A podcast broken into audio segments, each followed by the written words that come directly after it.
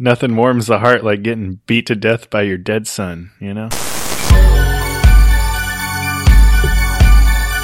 Spooky season greetings and salutations, and welcome to Hack or Slash. If you're joining us again, welcome back.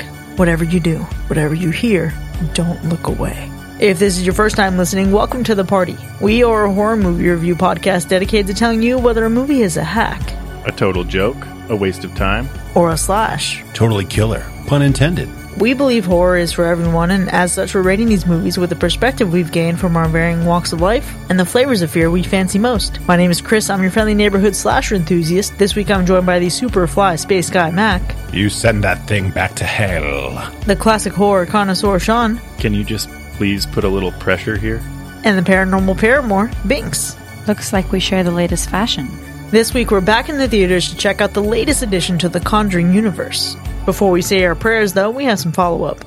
Let's follow up on a season. Actually, we're going to follow up on our new blood drive. It's going well. And we're really excited to see how many people have joined us during the drive. So for all of September and October, you get more episodes and the free sides. But many of you have joined. We really appreciate it. Let's talk about our new members of the family here. We've got Robbie, Jen, Melissa, Taffy, Samantha, and Sarah, all new patrons. One, thank you very much. Two, welcome. And three, all the chairs are full, but there's a really comfortable couch at the back of the room. Super comfy couch. So just to remind everyone else, every new member, if you, you know, if you sign up for our premium tier between the 1st of September and October 31st and you stick around, you'll get your very own special print. And it looks amazing.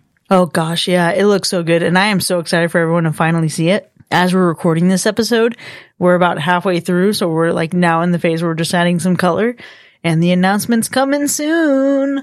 Also, shout out to all of our new members who are just like chilling with us, being terrorized by our B-sides conversation in the live chat right now. It just gives you a little peek into our insanity, which is, it's a lot- I I think it's a lot of fun. And that's our follow up. Last month, we delved into a film that expanded the Conjuring universe and told the story of a malevolent entity that was preying on an abbey. This week, we're back to see how the horrors continue to unfold in its newly released sequel. This week's film picks up four years after its predecessor, and after a priest's life is inexplicably extinguished, we follow Sister Irene as she once again confronts a demon that's taken on a blasphemous form. Get ready, folks, because this movie takes us on a ride that explores the relentless battle between good and evil, where the lines are blurred, the stakes are eternal, and it becomes difficult to distinguish between the damned and the divine. This week, we're talking about The Nun 2.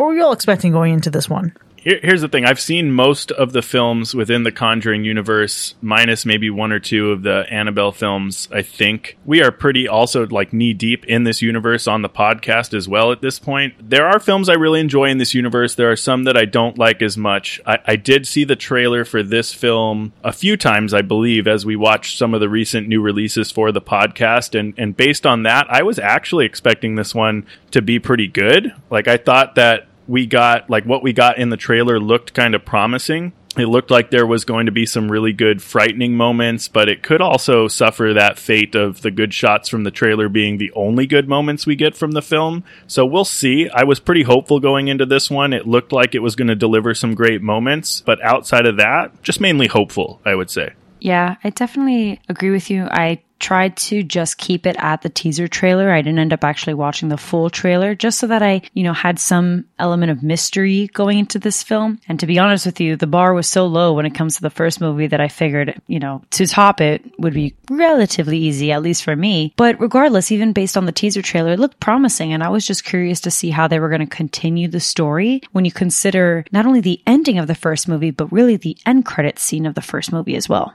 Yeah, I'm I'm not a big Conjuring universe fan, specifically the Conjuring movies themselves. I mean, I haven't seen very many. So before I watched this movie, I, I told Chris I, I watched Conjuring 2 and then The Nun, and then I went and saw this movie in theater. So my expectations were kind of all over the place because I think like the the Conjuring 2 and The Nun are are kind of similar, but the trailer for this movie looked different, and part of that's probably time. But I think that the tone definitely seemed like it was going to be a different film, and also since I feel like from those movies until Nun 2, there's been some other stuff. And so they've had time to, to kind of workshop some stuff and really change things and, you know, go for a more 2023 kind of a, kind of a film. So I was really expecting it to feel more like other blockbuster movies where we got a little genre crossover here because we're trying to appeal to, to the masses and not necessarily just to the folks who perhaps are diehard fans of, of this entire cinematic universe. Yeah, I mean, hey, I'm kind of a newcomer to all of this, right? I saw the original Conjuring back when it came out. Up until this year, it had been the only Conjuring film that I had seen aside from like Annabelle Creation and then The Curse of La Llorona, which is like apparently no longer part of the Conjuring universe. The connections that I have here are pretty thin, I would say. I did enjoy the first Nun movie though, more than I expected to. So going into this one, I didn't really carry much anticipation for it to be better. I think it was one of those where I'm like, all right, I'm just going to go in, I'm going to vibe with it because maybe it's the case where the nun was almost like a fluke. You know what I mean? I think I enjoyed it more than I would typically enjoy that style of movie. So I went into this though, also thinking about the logistics. Binx, you mentioned how that movie ends. You also mentioned uh, some ties to other movies in the in the Conjuring universe. So as I'm doing the math in my head, I'm like, there's only one way for this movie to go. And if they do go this way and somehow don't add up with all of that, then it's going to be a rocky road. And I will say that watching this movie, I felt some pretty pleasant things. I think it's fucking gorgeous. Like there's some exorcist-esque moments in this movie in terms of its lighting. We love a good street lamp with a little bit of mist in the evening. And then there are other moments that really prey on your emotions. Not anything that I think is going to make you have a super strong reaction, but just enough to make you think like, damn, that's intense. And then there's also this other part of me that felt like this shit feels kind of long. Mm, that's it right there for me. Like this to me felt like a very slow movie all the way into the third act. It, it was really it was just really slow to build up the story and, and get to the action. And I found myself actually being a little bit bored at times while watching this one. I agree, atmosphere wise and the scenery and the lighting and all the set design, super cool, but the delivery of the story and how it progressed and the pacing just felt a little bit slow for me. It was also, and this this may make more sense in the spoiler zone, but it was also giving like National Treasure meets Jeepers Creepers. I had that same thought. Ah, I can't yeah. wait to break it down later, but the the National Treasure vibes were there. I'm sorry. That is such an oddly specific thought to have but it is accurate. There's surprisingly a large number of movies that I thought about while watching this movie. And when I saw the trailer and saw that it was really like this movie's designed to be more of a blockbuster, it's it's made to be watched in theaters by the masses. I'm thinking like they're they're going to kind of pull back a little bit from just being a straight up horror genre, right? So when watching this, 100% what I experienced was that. Like we cross over into fantasy. At moments, it felt like we were in a superhero movie. There's just like an action movie in a lot of parts. That whole national treasure, um, what's, gosh, what's the, the Da Vinci Code, like all sorts of stuff mm, yep. is, is going on in this movie. But I think you had it right with the visuals. I think they did change a lot from the nun. And i need to maybe watch the other films in the franchise that lead up to this to see if they've kind of been heading that way anyway. But it was, it was like a big jump. To watch them all in one day it felt such it was just like a much bigger scale. When you watch the nun that's a big jump from The Conjuring 2 for sure. The Conjuring 2 is like really like really low key. I mean, yeah, like we travel a little bit, but that's for a moment and then we're basically within one or two spots when you make it to the nun, you're like, all right, grander, we're getting there. And this movie was like, yo, the globe is our playground.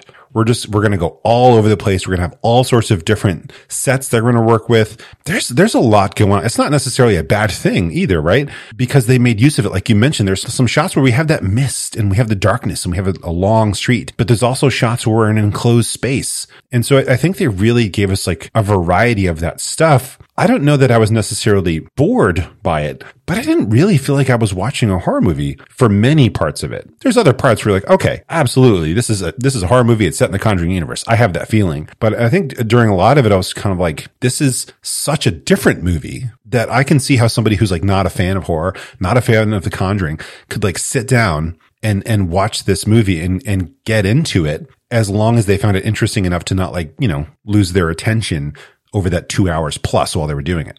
And and more specifically, for me, it's that I could take this movie far more seriously in a way than the first one, and I think it's far more effective in what it's trying to do, even in like the bits of humor or the tension, all these other things versus the first one. So I completely agree with you. I would say that even if you were trying to get into this universe, just seeing this movie siloed could work. And something I was thinking about as far as my viewing experience and how I was feeling, you know, I, I found some parts definitely fun. And Akela Cooper is the story writer for this film. And what has she written, right? Megan, that was a lot of fun. Well, I was going to say Malignant. I found that one fun. I know what people feel differently about it, but whatever. I think it's hilarious. You know, like uh, Hell Fest, we just reviewed that recently, right? Like all of these films that are just fun. That's what I gravitated towards this, and it was effective in that. If if that was the case for the for the first movie, it didn't land with me. It did in this one, and even with Valak herself, I think the decisions that were made that changed from the first to the second with Valak solid. Michael Chaves decided to like take some things that were like a little too campy and too like, what the hell is this? You know, and make Valak seem more intimidating and more like frightening. And that's what I got from watching all of this. Granted, towards the end of the movie, I definitely had some gripes and I can see how the pacing and things like that. Eventually I was like, what's happening here? Like, let's, let's pick up the pace just a smidge. But overall, I was impressed. But I will reiterate, the bar was already low. All right, I, I, can respect that. I know that the nun ended up being such a disappointment coming from the hype that you had built in yourself in terms of like meeting Val- Valak for the first time in The Conjuring 2. I think that pendulum swing is an interesting thing to unpack. I think for me specifically, the biggest surprise that I have is how seamlessly they executed on expanding a story because a good sequel should be an extension. It shouldn't just be a reflection. It should be expanding. It should be uh, an escalation of the story and perhaps changing the scale and the scope of it. Matt, kind of like what you were alluding to. But this is one that I find, you know, especially doing this in horror, it's so tricky because so often does it end up just like falling flat or just being a little shitty. This one though felt like a natural progression, which is really, really, really exciting. One thing that I struggled with though, and this is a bit of the where the disappointment comes in for me, not so much the pacing of the movie. Like, yes, it did feel long, not enough to make me feel bored, but just a little bit like, mm, okay, we're getting there. But the timing of this movie doesn't make a ton of sense to me. There are moments where it becomes unclear, for me at least, how much time is passing throughout the movie itself. And then thinking about how it fits into other movies in the franchise, it's, it's giving me more questions and it's giving me answers. And not in a good way, not in a way that I think it creates more intrigue and wanting to watch the rest of the franchise, but more so like, I feel like you didn't consult the own Bible of your own chronology here. I am right there with you. That's my that's my disappointment with this film. There are things that just don't make sense, that don't add up. And to me, I almost feel like the story, like you're saying, and, and the expanding of the universe, yes, I'm all here for it. Like, let's look at this from a bigger scale. Things are making even more sense.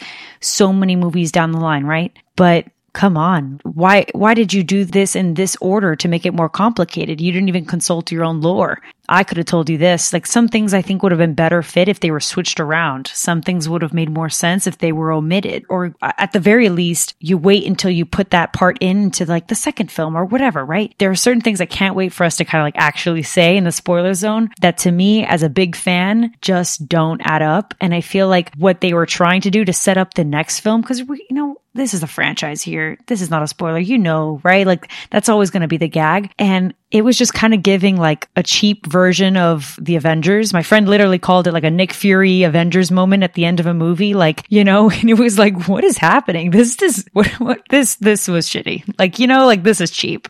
Gosh, it screamed Marvel Cinematic Universe. It, the, the ab, in many ways, in many ways while watching this. And I think it was accentuated for me because I did watch three movies in a row, you know, when, when watching this. I didn't just watch this. And the last time I saw The Nun was two years before, but I watched Conjuring 2 and then The Nun and then this movie. And it was like going on a Marvel bench. like absolutely. And I think that's the thing that kind of surprised me when I was watching this. And I don't know how I feel yet. I, it was a surprise. I wasn't expecting it, but there was so much action in this movie especially compared to The Conjuring 2. The Nun had a good bit. The Nun had some, some action going on, but I feel like this movie really upped the ante with the amount of action that it had. It would really cross over some genres. And I don't know how to feel about that. I don't know if that takes away from the feel that that these movies typically have. I need, you know, maybe if I watched the other Conjuring universe movies, I would know if they kind of went in that direction already or not. But there's there's a lot going on here. There's there's those silent horror moments, but then there's like some really big bombastic scenes where yeah, you you could see Captain America like showing up in some of those scenes. It's kind of crazy. it's a, it's a lot. Like I I don't know why but I was actually surprised at the connections that they made to the Conjuring films in this one. I don't know why I was surprised. I think it was not the worst surprise. It was kind of a nice surprise. I enjoyed that part of the story and how they tied it together. I, I will say though, man, when we're talking about disappointments, as much as I liked the atmosphere, the set design, the lighting, that kind of vibe, I was pretty disappointed with most of the visual effects that we get in this film not the set design or any of that. I, I just, here's the thing. I don't know how we are in 2023, well on our way to 2024, and I feel like I've seen better special effects from movies 20 years ago. Wow. Wow. Bold, very bold statement. I can't wait to dissect which moments you're referring to specifically. Some of it does feel, I think, within the movie itself, uh, inconsistent with what else we see in the movie there's one moment that I'm thinking of in particular that I'm like, okay, all right, feels like they need a little bit of refinement here. But I think a lot of the visuals hit for me in this movie. Yeah, I was gonna say I, I feel like lighting was great, cinematography was stellar. Like, yeah, all of that's good. I'm talking about specific special effects. Yeah, I don't think it was that that bad, except for like one individual is individuals. Uh, multiple individuals. Hmm. Interesting. Interesting. Listen, I'm not someone who gets scared by this shit, but let's set the mood. It's spooky season. It is September. This movie just came out. You got a lot of friends around you who want to go see a spooky movie. They want to get a little scared. They want to play with fire a little bit. Maybe you want to fuck around and watch The Nun 2 on a Sunday. Who knows? I think this is a movie where if you were to take your friends out to go see a horror movie, this would scare the shit out of them. May not scare you as like a devout horror fan, but I think this has, I think all the makings of those classic jump scare moments and a little bit of that sinister edge to really stick with some people. It did, it did have a couple of decent jump scares, I think, throughout the movie. Like that really with the with the sound and everything can make you react. I think that w- there was some effective moments. I think outside of a couple of those moments and some decent creepy scenes, there wasn't a whole lot here that really frightened me. I can see other people potentially for sure. Like the the vibe is there. I think there was an opportunity to create some really scary scenes, but I felt like I don't know. Some of it, some of it just felt, I don't know. I guess I'm probably going to stand alone in this. I just felt like some of it just felt cheap in a way and, and almost some of it felt campy in some parts, but not in a good way because when it felt campy, it felt out of place. So that's just me. Oh, yeah. We're definitely talking about the same thing for sure. Right there with you on that one. However, everything else, I think, did a really good job of just kind of setting the tone, like you were saying, Chris. I th- in general, this movie is great for maybe like a younger ish crowd and the right kind of movie to give them some scares. And even from my viewing experience, there are people in the theater, my friend and I included, that it wasn't so much like a, like a full on scream or like a really big out of my seat moment, but definitely a few moments where I was like, oh shit. You know what I mean? Or like just kind of caught off guard or like, oop, you know, I, and I like those moments too. Those are still good. I think this is a good range of fright, I guess, for everyone. You know, if you're intimidated by Valak or, or not, or if you love yourself some jump scares, or if you don't, I think there's a little bit of everything for everyone. And if you like some camp scares as well, there's definitely that.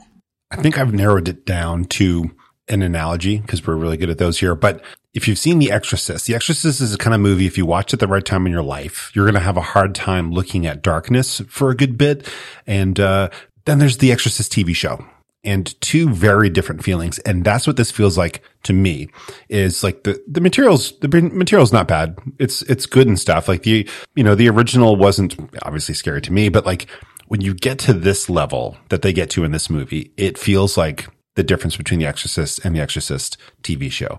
You can, you can tell that like, okay, I get that you're talking about demons. I get you're talking about possession and hauntings and whatever, but it just feels like a network TV show here. And I think where they, they went big and they went crazy and they went wild with it. And that removed so many moments of fear. I mean, not that I would have been scared of it, but I, I would like to see like a possession movie that makes me think twice about entering a dark room. I would love to have that effect that I don't think, I don't think I do. You know, I don't, I don't think I've found another movie that, that really hits that way here. And this one has the opportunity to. It has those moments. It has it has a character, the the nun here that we're talking about, that could potentially, you know, you could use that in visuals to make you think twice before, you know, turning turning around and, and looking into a mirror when you're in a dark bathroom or something.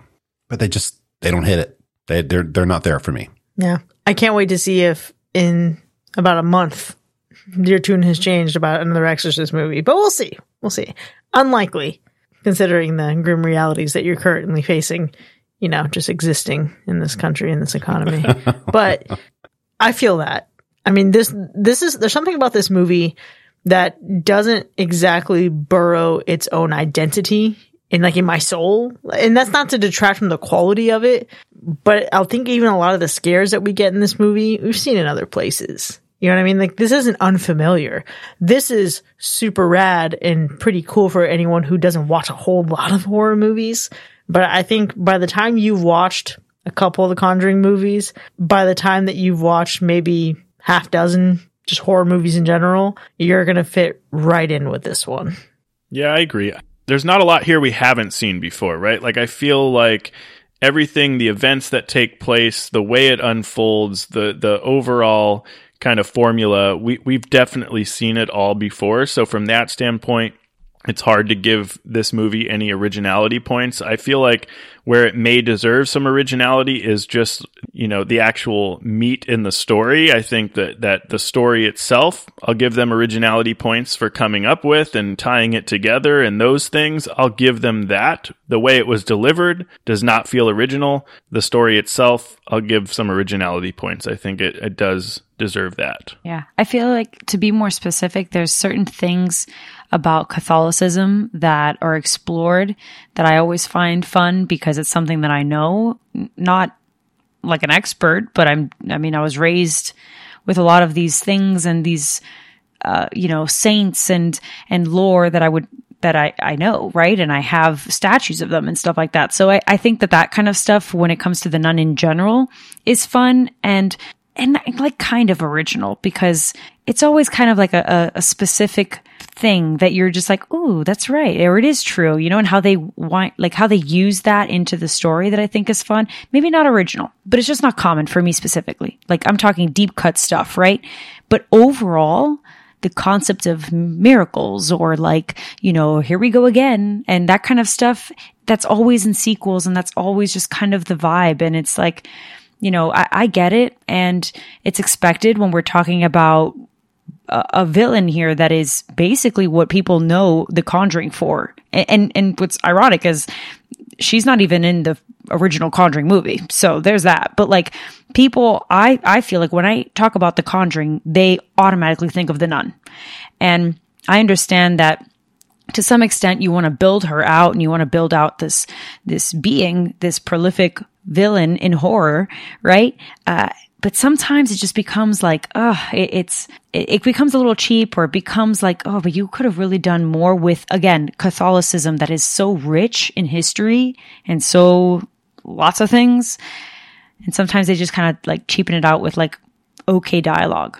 Man, I just loved listening to that and just thinking in my head, Binx is out here like Sunday fun day. Nothing says fun like Catholicism. And I think that is just absolutely darling. Well, I mean, it's not that it's, I find it fun. It's that I know it well. You know what I'm saying? Like, I'm trying to like walk a fine line and not spoil it, but like saints are going to be discussed and I know saints. I don't know a lot of them, but I certainly know the one that they're talking about. So, and I know a couple others. So when that kind of stuff is brought up, it's something that I know very well.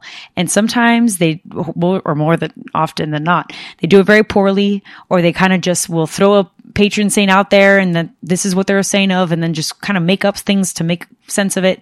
So I think it's always fun to see what are they going to do with this element. I just feel like even then it still gets fluffed up with like this concept of miracles and blah, blah, blah, just to make, to excuse why we're back here at this one more time. Yeah, no, I get that. I mean, watching this movie, listening to a little bit of it, I'm like, oh wow, I can finally apply the skills and knowledge that I gained in my catechism classes in middle school.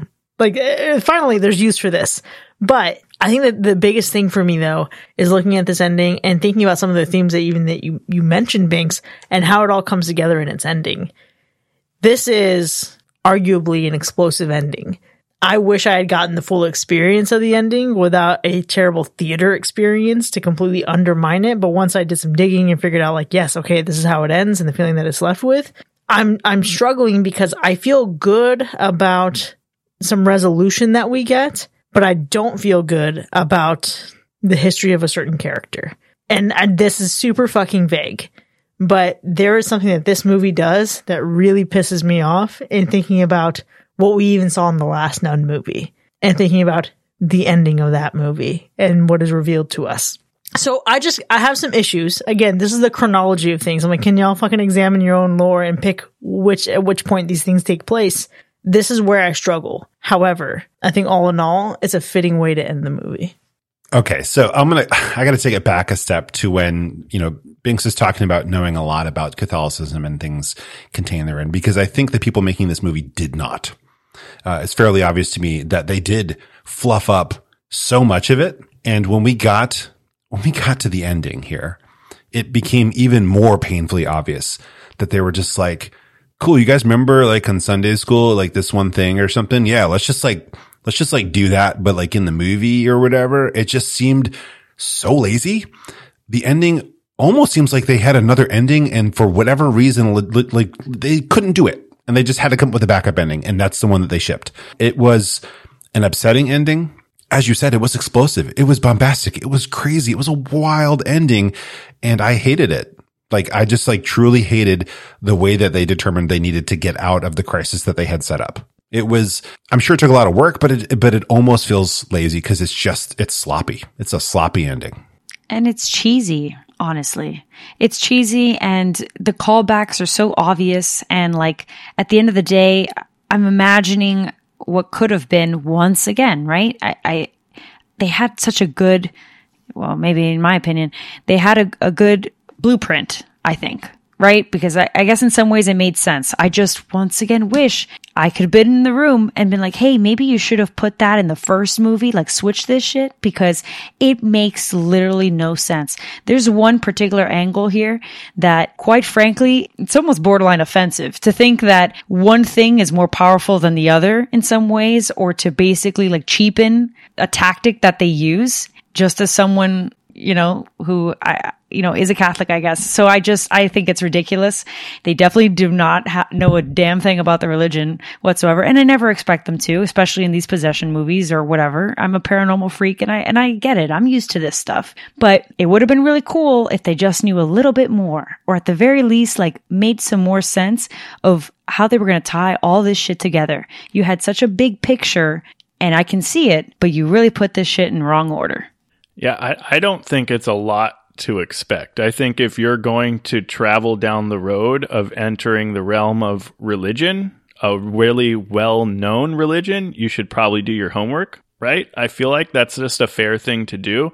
I don't know if I hated the ending, but I definitely disliked the ending to this film. Hate hate is a really strong word because there's bits and pieces that I that I don't mind, but I do feel like it felt a little lackluster to me. I felt like after how slow the movie felt leading up to the final moments, everything else about the ending just felt super rushed in a way. We're all kind of, you know, walking that fine line. So without really diving into specifics, I just that's really all I can say is that it just felt really rushed and yes, there's some weird things with the reveal and some things that they do that don't make sense and we're going to talk about all that, but yeah, not not really into this ending at all. You know, Sean's really out here like this movie was slow as hell. And for even as slow as it was, they still managed to rush the ending. And I think that's a wild thing to consider. It just I literally leaned over to my wife at the end, was like, Is that it? As it turns out, it was. As it turns out, it was. Yeah. Listen, when I watched this movie, and I mean, our, our listeners will get to hear this in free sides. Actually, everybody will be able to hear this. The story of what happened to me with the ending of this movie, where a gang of children came in and were shining their flashlights in my eyes. And this is like as the ending is happening, like the big uh, connection to the lore, the big explosion of everything, all this shit, right? And so I thought, you know, I, I think I generally still enjoy the ending on paper, but perhaps I am in some way blinded by that flashlight still because it seems like all y'all fucking hated it. And we'll see how that translates into its ratings. But for now, Sean, how would you describe the gore score? Well, there was an opportunity to squeeze more gore out of this film, but the problem is most of the kills we don't get to see happen, and we honestly see more wine than blood in this one. So it's getting a low gore score. It's the same thing. So they say. One tastes better, though. Mm-hmm. Yikes. And what about the animal report? Animals are safe in this film. However, I do want to give a trigger warning to those afraid of roaches. There are a good amount of them. Well, let's go ahead and get into our ratings then. The Nun 2 from 2023, was it a hack or a slash? You know, I said earlier plenty of times that the bar has been low for the first movie. So, you know, all that being said, there is still a chance that this movie could dig below ground and be worse. But luckily, it didn't do that, at least not for me. Uh, I'm not a major fan of La Llorona, uh, and Michael Chaves did that one. I am actually a decent fan of the third Conjuring movie. He did that one. I think in this movie, he did a good job of bringing the nun back to the basics, back back to pretty good territory that didn't make Valak seem silly, but back to intimidating enough. And I have all these issues with the plot, and I definitely think certain things were a little too much camp or a little too, too silly, or better switched, obviously. But overall, I was able to take this movie more seriously, like I said, and I was able to have a lot more fun than the first. And I know this isn't a comparison or versus whatever, but I think it wasn't too, too bad overall. And that's why I'm giving it a slash. You know, I, I felt pretty hopeful going into this movie. I think that there were some good moments, but they were few and far between for me. I enjoyed the overall story, but kind of wish they put as much effort into the, some of the visuals as they did with the story and connecting it to the Conjuring universe. There was, you know, there was great atmosphere. There was you know, really some well done scenes, but overall the movie was super slow for me. It was not well paced, allowing for me to almost lose interest on the way to the third act, which is never a good thing. And and here's the thing, I hear people saying that this was better than the first one, and I slashed the first film. I gave that film a slash, but in my defense, I will say that I rewatched The Nun for the podcast and we revisited that film prior to revisiting The Conjuring 2. And if you remember, I thought that some of the things they did with the nun or Valak in The Conjuring 2 was better than the way they did it in The Nun. So maybe I'm going to have to take back the slash on that film at the end of the year because if this is better than the first, then I must have missed something. I think that this film had some great moments, but this was the least scary Valak has ever been, in my opinion, and the good certainly did not outweigh the bad this time, so it's a hack for me. Wow, we've switched. Look at that. We did. I'm I'm so torn. I I was not a fan of The Conjuring, and I was not a fan of The Conjuring 2. I don't like the Conjuring universe. I don't like having the Warrens getting more exposure. I'm not, a, I'm just not a big fan of them personally. They're probably great people, I'm sure, but their whole paranormal thing, I'm not into it. I don't, I don't like it. And so seeing it on film kind of bores me because it's just ridiculous. When I made it to the nun though, I, I wanted to treat it mentally like a completely separate property. Wanted to forget the fact that they were even linked to the nun movies. And so the, the first one I was surprised. I was like, okay, it's not like a great movie or anything. It actually feels more like it needs to be a TV show. It feels like it would be like an FX show, to be honest. And then I would see it on Hulu at some point. It, it adds up that way. This movie was weird. It was really kind of jumbled. There's a lot of, a lot of different genres that are, that are crossed over in this movie. The ending is, the ending is bad. It's just poor. And the unfortunate thing about that is because it's built on kind of a, a shoddy foundation, it almost is like when you watch military movies and they have to deliberately mess up their uniforms because they're not real military members. And so it's like, did you guys kind of jumble some things because like you just couldn't do it perfectly, you know, for the sake of storytelling? Is that what happened here? You're not allowed to, to get it all right. I'm not sure, but it seems like there needed to be a little bit more careful research done. I'm sure they did a lot, right? There's so many details in this movie. They did a lot of work to, to make it and that's all right. But as a as a product, as a movie that you're going to sit down and watch in the theater that other people are going to watch, it's not a it's not a bad movie. It's an entertaining movie. It's a bit long, it's a bit slow in parts and a bit too fast in the others, but it's not a horrible movie. And I know that I'm not like the biggest fan of this stuff. It's fine. It went a little bit closer to some genres that I actually enjoy. So I'll give it some credit for that. So I'm actually going to surprise myself here. I'm going to give it a soft slash This is definitely not a definitely not a full on slash for me. And I think part of it is as having watched it in the theater and getting the experience that the the filmmakers obviously want this to be watched in theater. When I watched The Nun at home, it's it's just not the same. It's not the same. Hearing the sounds on the big speakers, seeing the dark bits eh, at at the house, you wouldn't be able to see what's going on, right? But in the theater, you can see all the little details. It's kind of fun. So I get it, you know, it's that blockbuster feel. That's why we love things like Fast and Furious movies or Transformer movies, right? Yeah. Are they perfect movies? Absolutely not. But I'm sitting in the theater, I'm eating some snacks. The sounds are going crazy. And I think if you can deliver an entertaining experience like that, you deserve at least a soft slash. You know, it was giving a hack from Mac for a little while there, and you really turned it around. It was. While I'm watching this, I really did have to think about it. You know, when I made it to the end and I was like, what am I going to give this? My default here was a hack. And I don't typically default to hacks, but my default for anything in this whole universe is a hack. Annabelle properties, obvious hack for me. But like as a movie, this is creeping more towards you know, some exorcist stuff, more towards some sci-fi, got a good bit of action in here. So yeah, they were, they were hitting a couple points that I could appreciate. I can respect that. And I'm right there with you in terms of this movie being imperfect, right? This is not a movie that I think, for as much as I was so pleasantly surprised by The Nun, I'm not pleasantly surprised by this one. I think there are some surprises for sure. In consideration of what this movie does, I mentioned it earlier, a good sequel expands the story, escalates the story, continues that, and broadens the scope without completely losing sight of, of what the original movie did. Where I have an issue is the fact that this movie does hold up its predecessor pretty well. But what it doesn't do is hold up the ending of its predecessor or the movies that are supposed to come after this in terms of the universe's timeline. This is something that feels super obvious and it feels almost offensive that they just couldn't get it right. And who knows, maybe another movie will come out and be like, wow, joke's on me. I was completely wrong. The feeling that I had walking out of this was almost like, wow, I wish they had really gone a different way.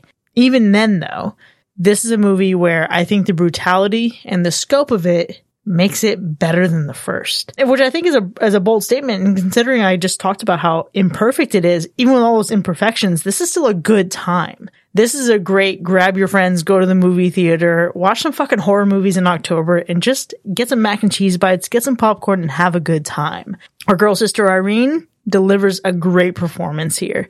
And maybe I am blessed by not having the burden of the wealth of Catholic knowledge to be super bothered by this movie, but for me, it's still given a slash. And with that, The Nun 2 from 2023 has earned three slashes, albeit one of them soft, and a hack. Now, you can find this movie in theaters right now, so go check it out. Then join us in the second half so we can break down these timeline offenses. We'll see you in a bit.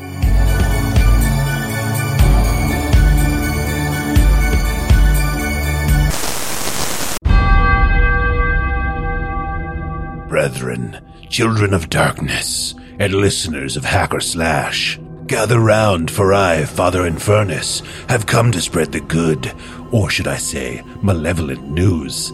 Hallelujah! Today's sermon is sponsored by none other than the Celestial Abysses Harvard, the unparalleled Sister Valak's boarding school for the spiritually gifted, strange, and unusual. Ah, the curriculum. From necromancy to apocalyptic foresight, your younglings will be well equipped to carry out the infernal missions of the underworld. Glory be to the fallen. But hark, should they stray from the righteous path of darkness, Sister Valak herself shall guide them through the remedial fires of hell. Will they return? Ah, brothers and sisters, that is a test of faith. Their faith, their choice. Enlist your young ones before the wishing hour, and lo, they shall receive a most sacred Ouija board, and a vial of water so unholy it sizzles with malevolence. Praise be to the underworld. Let us close today's sermon with an appeal. Enroll your youthful souls in Sister Valak's sanctum of spiritual education. In this unholy academy, they shall either rise to new depths or sink into eternal damnation. In the name of Sister Valak, Father Infernus, and the unholy spirits, Amen. Terms and conditions are irrevocable. Offering of souls or unholy tributes are non-refundable. Sister Valak's boarding school assumes no liability for prolonged damnation, spiritual dissolution, or eternal wandering. Enroll with caution, for here we don't offer lifelines, only afterlives. Amen once more, and let the shadows fall where they may.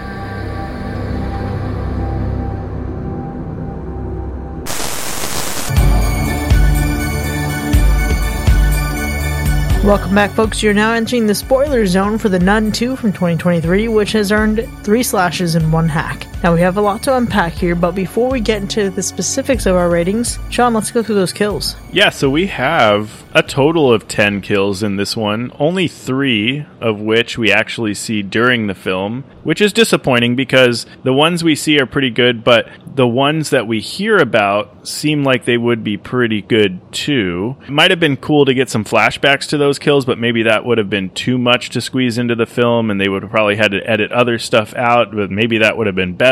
But let's talk about what we got and maybe some of the potential ones that could have been cool. What were y'all favorite kills? Listen, can I just dive right in with the priest that had the high ground and still got burned to a crisp? Crispy. Oh man, that was rough. The explosive kill there, like just the spontaneous combustion of this man, poor guy. Clearly didn't deserve it. But what a way to set the tone for the movie. It sure was, yeah. I was going to say, uh, when I saw that, I was like, oh, we're doing this thing. It was very nice. I would say it was definitely impressive, but for me, it's the delivery girl. Mm-hmm. Stood no chance whatsoever.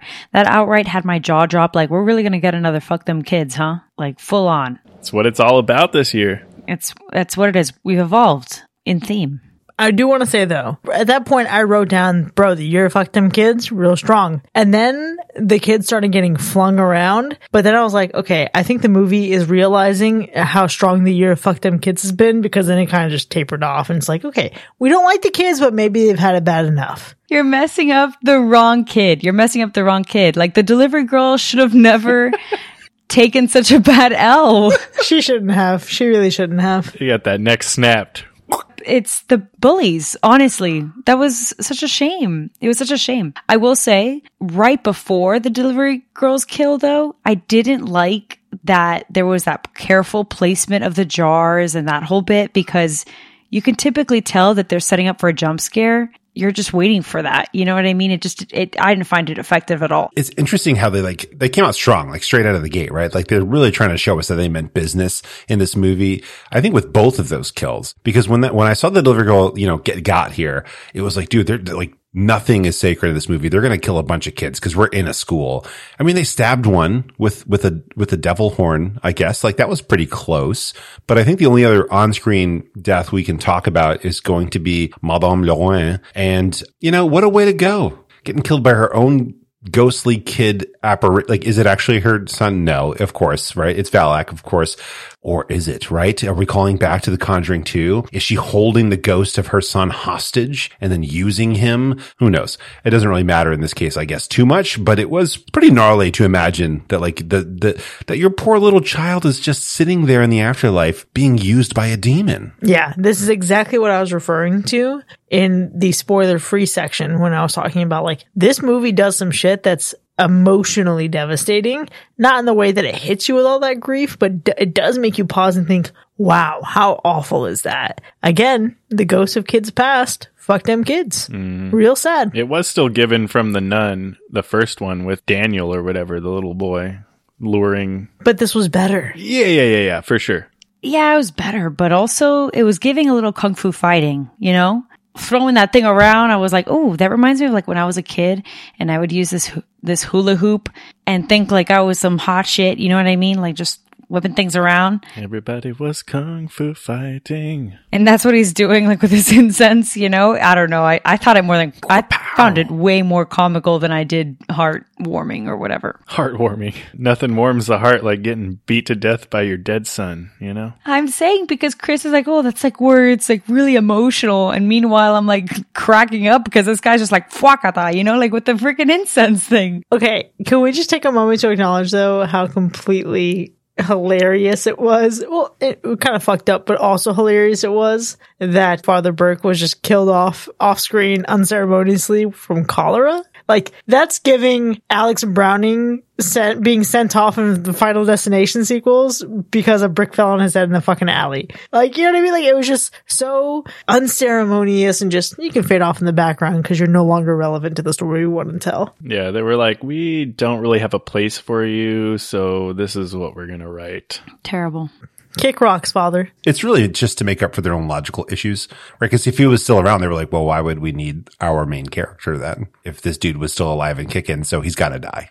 Yeah. I still think it would have been cool like if we just just revisiting, you know, the deaths that they mention leading up like all these priests, nuns, specifically the one where the priest apparently slits his throat with a rosary, like that flashback could have been fucking solid. Totally agree. That would have been that would have been a, a horrific scene to show. Very fucked up. But you know what I found pretty fucked up, truthfully, visually? I'm sorry, I just wasn't the biggest fan of the demon goat thing. I don't really know how to feel about it still. Like, I wasn't a big fan. I think there's an answer to this, and that is Guillermo del Toro, right? So he showed us what you can do to make really interesting, malevolent looking characters. And they can also be almost kind of cartoonish, almost like Jim Henson in a way, but they can still be like, like awesome, like, like the faun, right? The, the faun was just like a great character, looked amazing. Doug Jones, First of all, get Doug Jones. I'm sorry, get Doug Jones to do everything because then, you know, you're going to have a good time. This character almost, was it supposed to be the devil or was it just an incarnation of the demon? It's unclear. I assume the latter, but it was like too fluffy. Yeah. And looked like you could pet it. It wasn't great. It was that misplaced level of camp that just didn't work in the film for me. I just don't think it needed to be in there really at all. You know, I don't even have that written down as my first note visually in this entire movie. But as I expanded the toggle for my notes on, on what I wanted to bring up, it was for sure the first line was that a goat demon? The devil? It's absolutely a little bit absurd. I think the first moment that you see it, it's kind of like a, okay, it's there and it's gone so quickly that it's like, I get the idea of what it's supposed to be and that's kind of cool. Let's not dwell on it. But then it does too much and it exposes itself too much. And now I feel like I'm just gonna make a bunch of Capricorn memes. Hmm. Like that, that's me. That's me just fucking running down these these corridors. but that was, I think, the the sore thumb that stuck out in this movie. It was inconsistent with the rest of the movie. That and then a little bit of what we get with Valak rising from the ground. The eyes that we get on Maurice after he's possessed and kind of channeling Valak. Yeah. Some of that was also a little bit off. But I think beyond those things, I thought it was pretty solid over, overall. Yeah, but all of those visuals are like the visuals that you're waiting for in the film. Like you want to see the possession, you want to see Valak, you want to see this demon thing, but like none of it was done well. I don't think Valak looked great in this film really in most areas of this film. Like I, I feel like for some reason the eyes didn't hit for me this time. Like they tried to do too much glowy eye bullshit. Like it just didn't hit the same. Like it it wasn't menacing. It didn't feel frightening. There wasn't anything scary about Valak in this one, minus one scene. That that that's it for me. Well, honestly, if you're going to have a creature like this opposing one of the Farmiga sisters, you better really up your game when it comes to glowy eyes because they know how to do glowy eyes. True. Like that's that's a tall order to try to outdo your your your main character's eyes because they're bomb. Yeah. I'm sorry, both sisters out of all six kids. I think if I had to pick something like, you know, visually that was amazing, it was, it was that whole jaunt down the like cobblestone brick road thing, looking after the, you know, trying to, trying to follow that soccer kid. That, that whole segment was phenomenal visually. And I know that the, the magazine stand thing was in the trailer and it, like we knew to expect it, but it still looked really cool on screen. Uh, it was probably a little bit too long. They should have gone way faster with it because we were just waiting. Okay, there's 55,000 magazines on this thing. We know what we're building to. We all saw the trailer, whatever, build up to it. It's cool and everything. But it was, it was still a nice little visual. And I think just the look at that street that we're on, the lighting that they chose for it, there's something, there was something like really good. And I think that worked. I think that worked especially for the nun movies. It did it, it did it justice. I 100% agree, Mac. I think it's actually in those moments that we get a lot of what I was referring to earlier with the street lights at night. And we have this atmosphere that feels exorcist esque to me. Great moment. Yeah, absolutely. I, I, I agree with that scene. I think overall, visually, it is really, for me, the set design of the film. I think it was visually really cool to look at. And I believe that this film was actually filmed in an abandoned church in France, which I think is also really cool to think about. Like, right? Like, I'd love to visit places like that. I think that would be super cool to experience, to go and see some of these old churches or abbeys and and you know take some pictures even just a vibe out there to kind of see it's it's a little bit old it's old it's spooky it was a great choice to actually film in so i think really just what they did with the set design and the lighting to your point chris i think it just added a lot of really great visuals for the film I agree with you because I almost wish that I had seen even more of the dark, creepy corners of this boarding school just that alone, you know, even what we got, it just made me more curious. So I think it was really cool that it was filmed there. Uh, you brought up something earlier you, when it comes to Valak. I agree that it was a little much too much of the glowy eyes and quite frankly, just too much of her at the forefront, which is a complaint that I think we had with the first film where the, the best part about Valak is that you don't really see her completely you know, or she's just always, or if you do, it's just like sudden right there.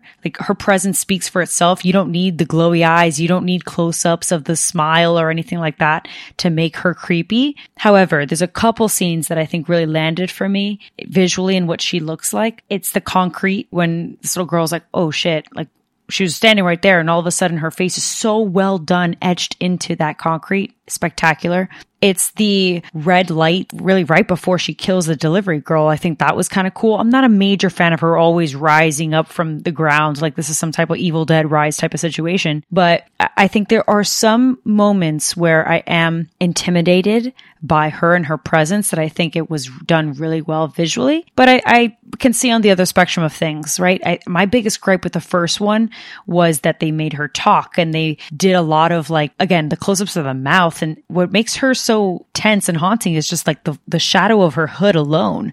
And this jawline that this woman has is crazy. Like, I sometimes forget that like this is actually an actress that Yeah. is the nun. You know what I'm saying? Like the, Valak is an actual human being. It's not some CGI thing completely. And that's wild. Makeup is crazy good here, right? So I, I, I love how you brought up the eyes thing. I didn't really notice it too much. I thought just in general she showed up a lot and I wasn't too crazy about it. The few moments though, it did it just enough for me to find her more intimidating and cooler here than the first one. I know I talked about it as my f- favorite kill, but my absolute favorite scene is everything up until we get the moment that the priest dies. Because wow, what a moment for the vessel of wine to crack and then shatter. Jock runs back upstairs to the priest. Then we see holy water boiling and evaporating. This is sizzling. It's so good. And listen, I know it's Ahsoka right? There's a whole moment right now. Everybody's up about Star Wars, but I've been watching a little bit too much Star Wars because this chick really came out here and used the force on this man, pulled a Darth Vader a la Rogue One. Thinking about the presence of Darth Vader at the end of Rogue One and even what we see in some of the expanded universe, like just comics, right? We see all this history of like, why is Darth Vader considered to be such a menacing, powerful, terrifying figure? We see that in Rogue One, but we get through these moments where that presence, it reminded me of Darth Vader. Like Darth Vader, peak Darth Vader, like at his absolute worst and height of power. That's what that scene gave me. And I'm like, oh shit, here it is. This is the escalation. This is the progression of Valak that I can really buy into. I think you're talking about the progression of Valak, and like I just mentioned right now, my favorite scene is really what leads up to that moment of the concrete, her face in the concrete, and I just appreciate Valak so much and the, her design, and I think it's so incredible. From just like force choking this priest to you know creating, conjuring these like, albeit campy goats. I think she's so sinister. And my problem is that when you start to do too much, and I, I, actually didn't just, I didn't mention this earlier. When you start to do too much, for example, the slow fingers gripping something, that's cliche. We've seen that. There's no need Yeah. for that, in my opinion, right? I mentioned the rising from the ground like you're a god, like, uh, you know, it's, it's cheesy. It's, that's not you. And actually, to me, maybe even the newspaper bit, like, or coming out of the painting, we've also seen that. And especially coming out of the painting with like her, I don't know, she, her, she looked like a The Beetlejuice segment. the Beetlejuice. Oh my god, yeah, yeah, yeah. Like, what was that? Her snout coming out. I was like, this is strange. Just ripping through. Those things are they're not necessary. And what I love about this scene in particular, although it starts with the finger around the door, what I love is that it's just she's running, right? And you just quickly just see her standing right in front of you. That's what to me is Valak, where she just like shows up. What would you do if a tower of a nun, a demon nun was just like standing right there? It- to the point where when she showed up, I was like, that's when I gasped. That's when I was like, oh fuck, you know, because it would catch me off guard. And I love that about Valak. Even when she's at the end of a hallway, that kind of stuff is what I appreciate and I hope to see more of in this next film if they include her, right? Or if they don't, who knows? It is a good scene, though. How did you feel about that whole scene leading up to getting the visual of her in the, in Ed and Lorraine's hallway? I wasn't too crazy about it because it just didn't make sense either. It almost felt like what's all what's what's with all this like premonitions and seeing the future. What's the point of showing that? yeah, it makes no sense because we've seen it. And like at this point, I mean, even Mac's seen it. Like you've seen The Conjuring 2, you've seen, there's no need for that kind of stuff. Granted, I do appreciate when she is at the end of the hallway, but you didn't have to do it Ed and Lorraine Warren style. Why wasn't she at the ends of the hallway of all, for all the times that we saw this long corridor leading into the, that, that section, right? I can't think of it right now where, where this little boy died. Like, why wasn't she at the end of that more often? Or at the staircases? There's so many opportunities for that that you just ended up, it ended up being cheap doing, doing this kind of like illusion of the future, it seemed like. I don't know. Is this us taking issue with the classic James Wan tactic of a flashback to something that you just saw and didn't need a flashback of? Wow, that's so crazy. But in this case, it's not even a flash, it's a flashback for us, but it's like, it's foreshadowing for the character? What is this? That's what I'm saying. Is but it's fla- that's just for the fans. That's just for people who watch these fucking movies. Yeah. that's not for them. It's a flashback that was unnecessary. We just didn't need it. You trim it out, and it could have been such a much more efficient film. And it's not something that I think added a ton, ton of value. There is a scene that I think did add some value though, and that is the scene where Sophie is persuaded into playing the game mm-hmm. by the by the bullies. Yeah. I loved that scene. I especially loved it because we know at this point that anyone can get got in this movie, even kids, right? Yeah. And so you're you're kind of worried for Sophie. She seems like she's a little like a little sweet child, and then she's set up by these girls, and now she's in the room. She's in the chapel with Valak and anything could happen because it's obvious that she's like, she's there and she's hunting her. And so I think they set up some, some good, some good stress for that character here. And I, I do love the fact that like they, they, they don't just get her in there, right? They don't just convince her to go in there and look around. They, they preface this whole thing with this game where she can't look away. And when she does look away, that's when the risk finally occurs because we don't know if she's going to make it out. That's true. And that's good suspense. I think they delivered here what, what you need in this moment. You need good suspense. We don't know that she's safe now. And honestly, the rest of the movie, it becomes clear that she's probably safe for the most part. But here, she's still at risk. And here you're worried for her. And I, and I just love that whole segment. I think it was really well done. Showed off the chapel, which was a great piece of set right there as well. Especially like the little, you know, the little shiny eyeball thing coming from the goat. That was cool. Showing the laser beam. That was the national treasure moment. 100%. Oh yeah. But that's okay, you know, to have a little Indiana Jones in there here and there. I'm I'm okay with that. Their ability to to have some suspense in a movie where we do get a little bit too much for for most of it. It's like, okay, you've got it. Just more. More of that. Yeah, for sure. I think I think we touched on a lot of really good scenes. I, I do agree that you know the visuals we get, especially you know that that chase scene with the with the boy and going into the newspaper scene, that was all great. I do agree that the newspaper bit was a little bit prolonged and it could have been more effective if it was shortened a little bit and maybe a better jump scare out of it. But I did also like a more subtle revealing of the letters Valak in that scene. Like each each pathway she goes through, there's a letter on the wall somewhere V A L A K, right? You're getting you're getting the name Valak, which was cool. But I also liked a really quick and subtle scene that it's the moment where Sister Irene wakes up, but really wakes up into a dream, into the visual you get. She wakes up and like the silhouette of the nun outside of her bed, because you think at first it's going to be Valak, right? But then it's not. It's just one of the other nuns. But it was it was kind of a, a cool little quick bit that I think was it did add value. I really enjoyed that little bit there. I love that you mentioned the letters because to be very honest with you, I was like, maybe I'm just reading too into this. This is right. Like there just happens to be a K, there just happens to be an L. Like, nah, Bianca, like, this is too much. But I'll tell you, now that I've, it's not just me, and so therefore it must be true, they did it way better than they did in The Conjuring 2, that's for sure. Not that, again, once again, the bar, hella low, right? Like, very low. This is the way that they should have done that, the subtlety. I was just gonna say, man, it wasn't letters on the bookcase, was it? Definitely not. I also want to give a shout out to another scene that is probably so modest in comparison to everything else that we've discussed, but it's the story time scene. It was the previously on the nun scene for all those who are uninitiated and, you know, haven't, haven't watched the previous film. Because wow, I actually love this little moment of spooky nun ghost stories. I really enjoyed that.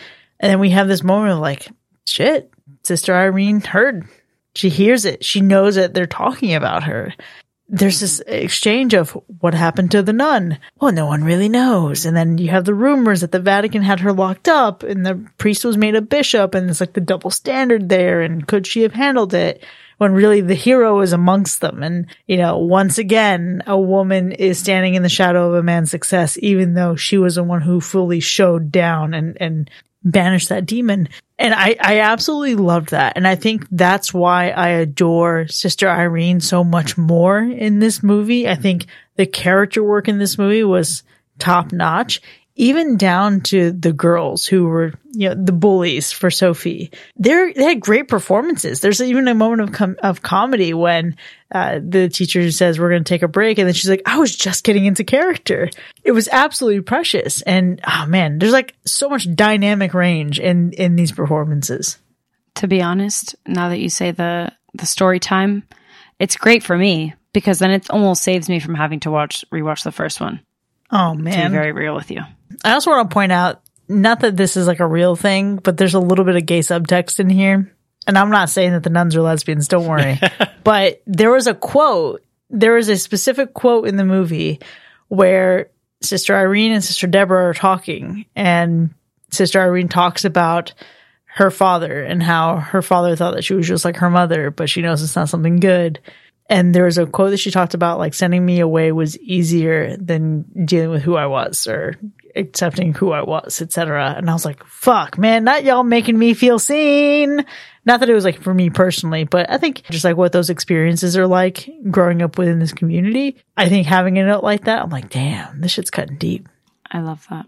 That's true. But now that we're actually on the topic of Deborah, is it just me or was she not giving 1950s? This girl outright, I don't know, something about her, the way that she was acting, the way that she was like her dialogue, her mannerisms. I was like, ma'am, you're a nun from like the 2020s. You are not a nun from the 1950s. Hmm. With the way that you're talking, with the way that you're holding that cigarette, with the way that you're telling these stories, there is no way on this planet that you are from the 1950s. It, I mean, is it just me? Maybe it's a little biased because it's Storm Reid. Like, and I know, and I've seen her in The Last of Us and Euphoria and all this other stuff, but like, I don't know, man. The believability there was pretty low for me. Yeah, I didn't have any gripe with it at all.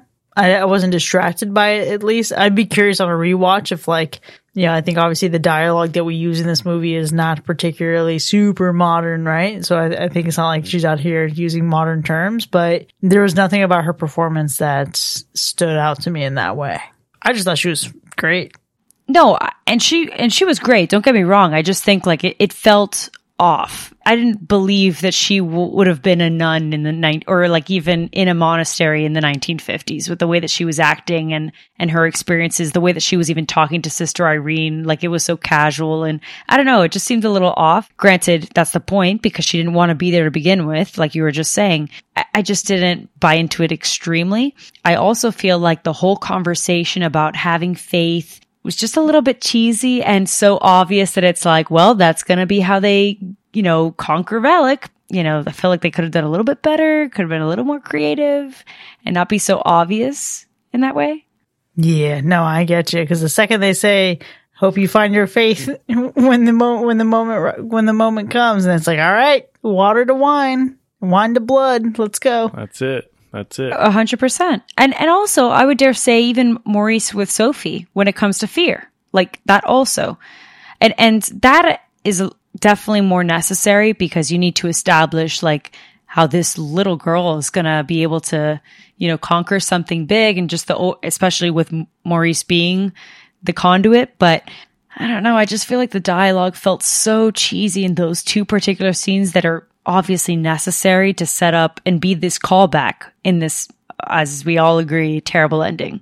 Yeah, I don't know. I, I just didn't think there was a whole lot here for character development for most of the characters. I, I, don't know if it was like the worst part of the film. I do think there were good moments, right? I think some of the kids had some good moments for sure. I don't know if it was consistent throughout the film. Sister Irene probably stole the show. I think she's a protagonist that you could really root for and get behind. I think that really saved the film from a character standpoint. I think Maurice this time didn't give a fuck. Like he could have died, don't care yeah, I just don't think they really invested a lot in anyone else, really, that made me care about anyone other than Sister Irene. Maybe that was the point. I don't know. Has to be the point because Maurice can't die, baby. Apparently not, dude. He could fall off a whole watchtower. I mean, I think we know what happens because we're literally told in a previous movie.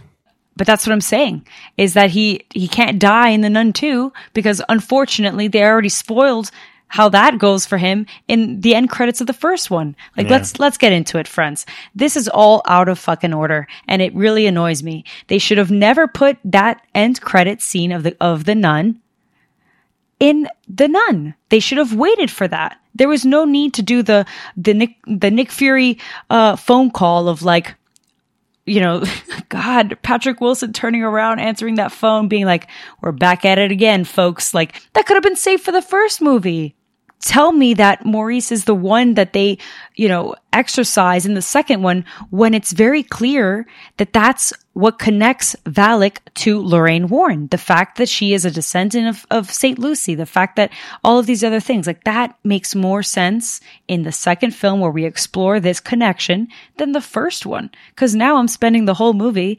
watching, or the Nun 2, watching Maurice and being like, and somehow you're going to make it out of this, bro. You fall out of a whole watchtower. You, you've had all kinds of things done to you and you still make it. And the worst part of all, sorry, I'm ranting now. The worst part of all is Irene's face when he walks away. Like just the slightest bit of like, hmm, something's not right to make up the, like, to remind us that we already know that this guy still has Valak in him. Like we already yeah, know that Irene. We already know. Thank you're you. not. You're not smart. Like we know. Listen, I'm gonna say this. I don't want Frenchie in this movie because of that very reason. We know what happens to him. We know. So the second you put a man in this movie who is then the vessel of this fucking demon, you know that no matter what ending you get to this movie, it's bullshit it's complete bullshit. I have such mis- mixed feelings on this because A, I do adore his character. I think he was lovable. I think I had a fun time with him on screen. I think seeing him in his peak possession was great. But unless this movie ended with him being handed over to the Warrens, everything else is fucking null and void. And that is what kills me about this. So we have in The Conjuring, we see the lecture where he is being exorcised. And then the Conjuring 2 is like the resolution of this demon, right? So we know that Valak gets defeated in the Conjuring 2. So let's just like take it back in time to see where did Valak come from? Oh, okay. Then she got transported into Maurice. They could have like had this like peppering, this like, uh, this like trail of breadcrumbs from Maurice without actually confronting Maurice. Like we could have uh, felt like dealt with the ramifications of Valak this entire time without having to have that final showdown. Because now all this does is, okay, great. He's, he's fine. He survived. He, whatever. But that motherfucker is still in him and we know it. And it completely takes the teeth out of the bite. This is like an old dog with no fucking teeth trying to bite your arm. And it's just gums. It's just gums. This whole movie is just gums. that's what drives me fucking crazy about this whole approach. This is the most fascinating example, but I, I can't believe it. I completely agree though, because what annoys me so much too, and I mentioned this earlier, getting into the lore of things and what is to me a little bit offensive, just a smidge, and and I can see how they tried to repair it. But how are you going to tell me that Jesus Christ's blood is not as powerful as Saint Lucy's eyes to start? one because like we're talking the actual blood of Jesus Christ in the first movie versus blood that they just believe, or rather wine that they believe and therefore is blood of Jesus Christ slash St. Lucy's eyes. And then, and then to top it all off, my absolute favorite. I I mean, we've talked about The Conjuring 2. You just mentioned it right now. Spoilers, I guess, to that as well. But, and then you're going to tell me that the name of Valak, the name alone is more powerful than both of those things combined? Get out of here. I'm sorry. There's no way. It's like Jesus and Jesus concentrate. Just add water. Oh, so that I mean that ending. This you made reference to Nick Fury earlier. This ending was legitimately Guardians of the Galaxy. Yeah. The whole St. Lucy's eyes thing was a freaking like power stone. That's what was going on here. It was Guardians of the Galaxy, and then it was like, oh, well, it's okay because like I'm part celestial. That's effectively a Guardians of the Galaxy ripoff. That's what we got here. It was a Marvel ripoff. It was ridiculous. Um, first of all, why do you have a nun consecrating wine? That's against the rules. That's not, and that's not even how you do it. She like didn't do everything correctly. You're breaking rules. It wouldn't have worked anyway. St. Lucy's eyes were miraculously restored to her. So why do we, did they pluck him out again? I just, oh my God. So they were like, oh my God, they grew back. Let's take him out and then put him in like a container. Excuse me. This is the clear worst part of the movie. Everything that they had set up. Oh, like the foundation of how they were going to save her. I- it's just so bad logistically. No research. No. Look, I'm sorry, but the Catholics are popping off right now because Yeah. I I am so upset. It's the fact that they even did one of the more famous paintings and then they removed her eyes off that painting. Are you kidding me? That's not even what the painting looks like. Just to fit your story when it's not even true. Mm.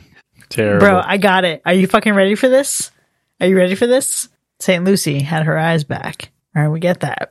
But then what you really don't know is that this is also Repo the Genetic Opera. Sorry, Binx, they just repoed that shit. Oh, it's the sequel. I mean, this is also kind of national treasure moment where they just like made some stuff up about history because it suited them to make a story. Yeah. You know, it's also the Da Vinci Code. Yep. 100% here. Yep. It's all of these things. Yeah, I mean, yeah, this is the part this is the part that I don't know how you don't see that, Chris. It's not that like if I sit down with a comparison of National Treasure versus this, would I see it? Sure. But I'm not thinking about the National Treasure. Like I'm not thinking about that shit on a regular basis. Like I forgot that movie exists until someone said the name. You know what I mean? Like that's not the first conscious thought. Ooh. Indiana Jones, 100%, right? We're going to steal an artifact? Absolutely. Indiana Jones. National Treasure? Nah, no thanks. Maybe because like they they say the word treasure and like artifact. Maybe that's what it is. Yeah. I don't know, but Maybe, maybe. I think it's because they, they play fast and loose with, with history and historical items in this movie.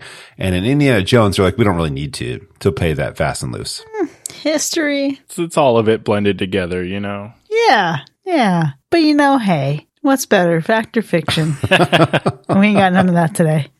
screaming. Yeah, we got enough of it. We got enough of it. Oh man, this whole movie has some factor fiction going on for real. Good point. Good point, Chris. Yeah, there's there's just like so many logistical things that don't add up, and so much of the the actual Catholic stuff here is is a major major problem. I mean, also okay, so let's let's assume that Saint Lucy's eyes are a thing, and that they're a relic, and that they've survived all this time, and that they apparently can perform miracles. They're a miraculous relic. Okay, great. So why on earth would a demon want them? It doesn't add up to be like, well, she's a demon, therefore she used to be an angel, so she can use the power. Again, it's freaking Guardians of the Galaxy. That's all this is. They're power stones. I will never think of this movie again the same way after you've made that comparison. Well, so we get the whole I'm related to her. Therefore I can I can use my power.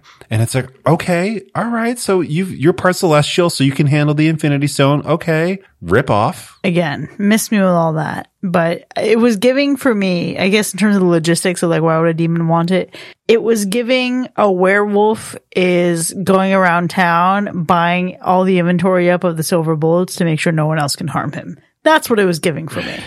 it seemed disresponsible of Valak to make sure that this one thing that could absolutely destroy her is not in the hands of someone who could destroy her. Except we know the one thing that can destroy her, and it's a lay exorcist, apparently. Ridiculous. and honestly, You know what? This is going to go right into what I consider the worst part because after everything that we've just said, I did find this movie fun. Maybe it, maybe it's one of those things where borderline upsets me to the point where I, I enjoy it. Not the nun, not the first one though. That one just upset me. But this one was like, it upsets me and it fires me up enough where I'll watch it again and I'll enjoy it. But the worst part for me is these con- inconsistencies, like we've talked about, because it's all of these methods to try and make sense of this bigger picture that could have been executed so much nicer and like made so much more sense if they actually just treated it with a little bit more care because like I said earlier, you know, the story writer, she has done some pretty good movies that we've slashed, we've enjoyed, you know, for the most part. And I just don't know how you didn't check your facts when writing this story when you have so much material. You know what I'm saying? Like you, you were able to do some pretty good stories without any material at all. This one, you've got material. It's almost like a fail safe. And somehow it just doesn't make sense at all. And now I am, no, I'm so serious. Like this whole Thanos gauntlet thing is stuck in my head. Like you nailed it, Mac. A hundred percent. That's exactly what this is. Honestly, though, like I, I mentioned earlier, that it reminds me of some military movies where they just get certain things really wrong wrong. You know, they have somebody grab an assault rifle and they're holding it, sticking that elbow out. And you're like, no, who would do that? Your elbow's going to get shot off. You're giving yourself away. It's ridiculous.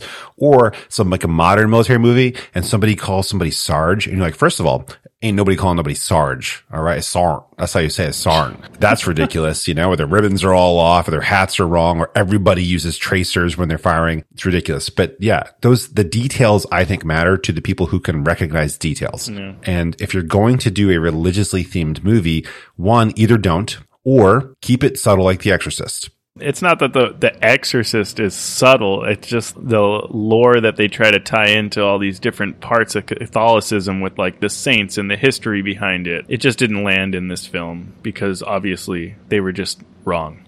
You know, thinking of a best part of this film, I just think you know there's there's not a whole lot here that you can consider like the best part of the film. I think if I had to pick the best part that I can feel really confident in, it would just be the actual look of the film itself, the set design, the lighting. It's really all I can really ride on to enjoy this movie, right? Like I, there's bits and pieces of the story that I do really enjoy.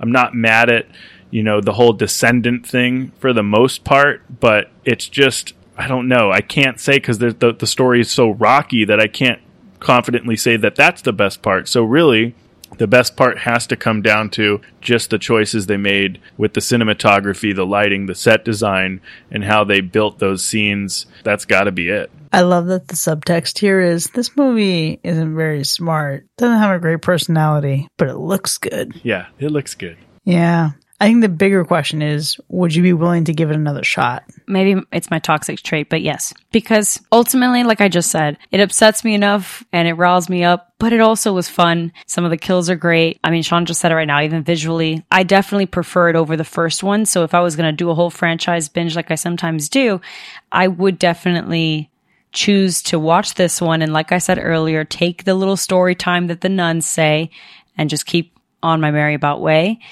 and I and I think that'll be that. I don't see any problem with it. And and who doesn't want to see someone like you know wielding a censer around like a little you know weapon? You know what I'm saying? Like that little boy was going at it. I think that's fun. Why not? Yeah, I don't know. I think I think you touched on it. I, I don't know that I really wish to see this one again, but if it did happen, and it could happen, it would have to happen with a Conjuring Universe marathon. But at this point, with all that I've seen, I really feel like I'm really only really out here for just the Conjuring films themselves. Like I'm not really in I'm not I don't need to see the Nun, Annabelle. If they make a Crooked Man, it's probably going to be trash. Like I don't know that I want to see any of these spin-off universe films anymore. Like I just I just want the Conjuring and that's it. I'm there with you, right? Where I don't see myself like watching this on its own, but as part of a franchise binge, I think it would absolutely make sense in one specific use case. I want to watch the Conjuring universe movies in a machete order of some sort. I want to see them in chronological order of, of events and not chronologically like when they were released. And then I want to skip any end credit scene. So that just don't give me the weak tiebacks. Just like let me watch the story unfold. I can respect that. I would be interested in, in seeing what a supercut looks like, make all this shit make sense. However,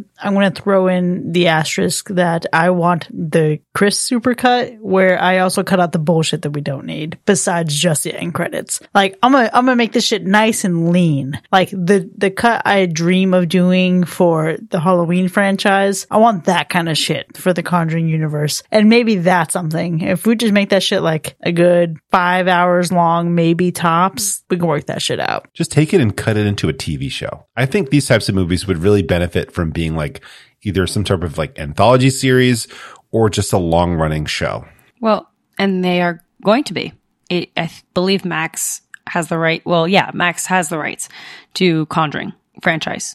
So they're going to be making a show. Now, what the contents of said show are, not necessarily sure how that's going to pan out, but that's what I had heard on the street. Word on the street. We'll see if that word on the street is any good, at least when it comes down to that series. But for now, there you have it, folks. The Nun 2 from 2023 has earned three slashes and one hack. Now, we certainly had a robust discussion here, but it doesn't end here by any means. We want to know what you think. How do you feel about the direction this film took with Valak's motives? Let us know. You can join in on the conversation by hanging out with us for free in our Discord. Click the link in our show notes to sign up. If you've enjoyed listening to this episode, consider joining the New Blood Drive and becoming a member of the family. Visit patreon.com slash hackorslash to enjoy more of the show with early access, extended episodes, bonus content, and live shows. We'll see you next time, folks. And remember, it's okay to be scared. He's watching you.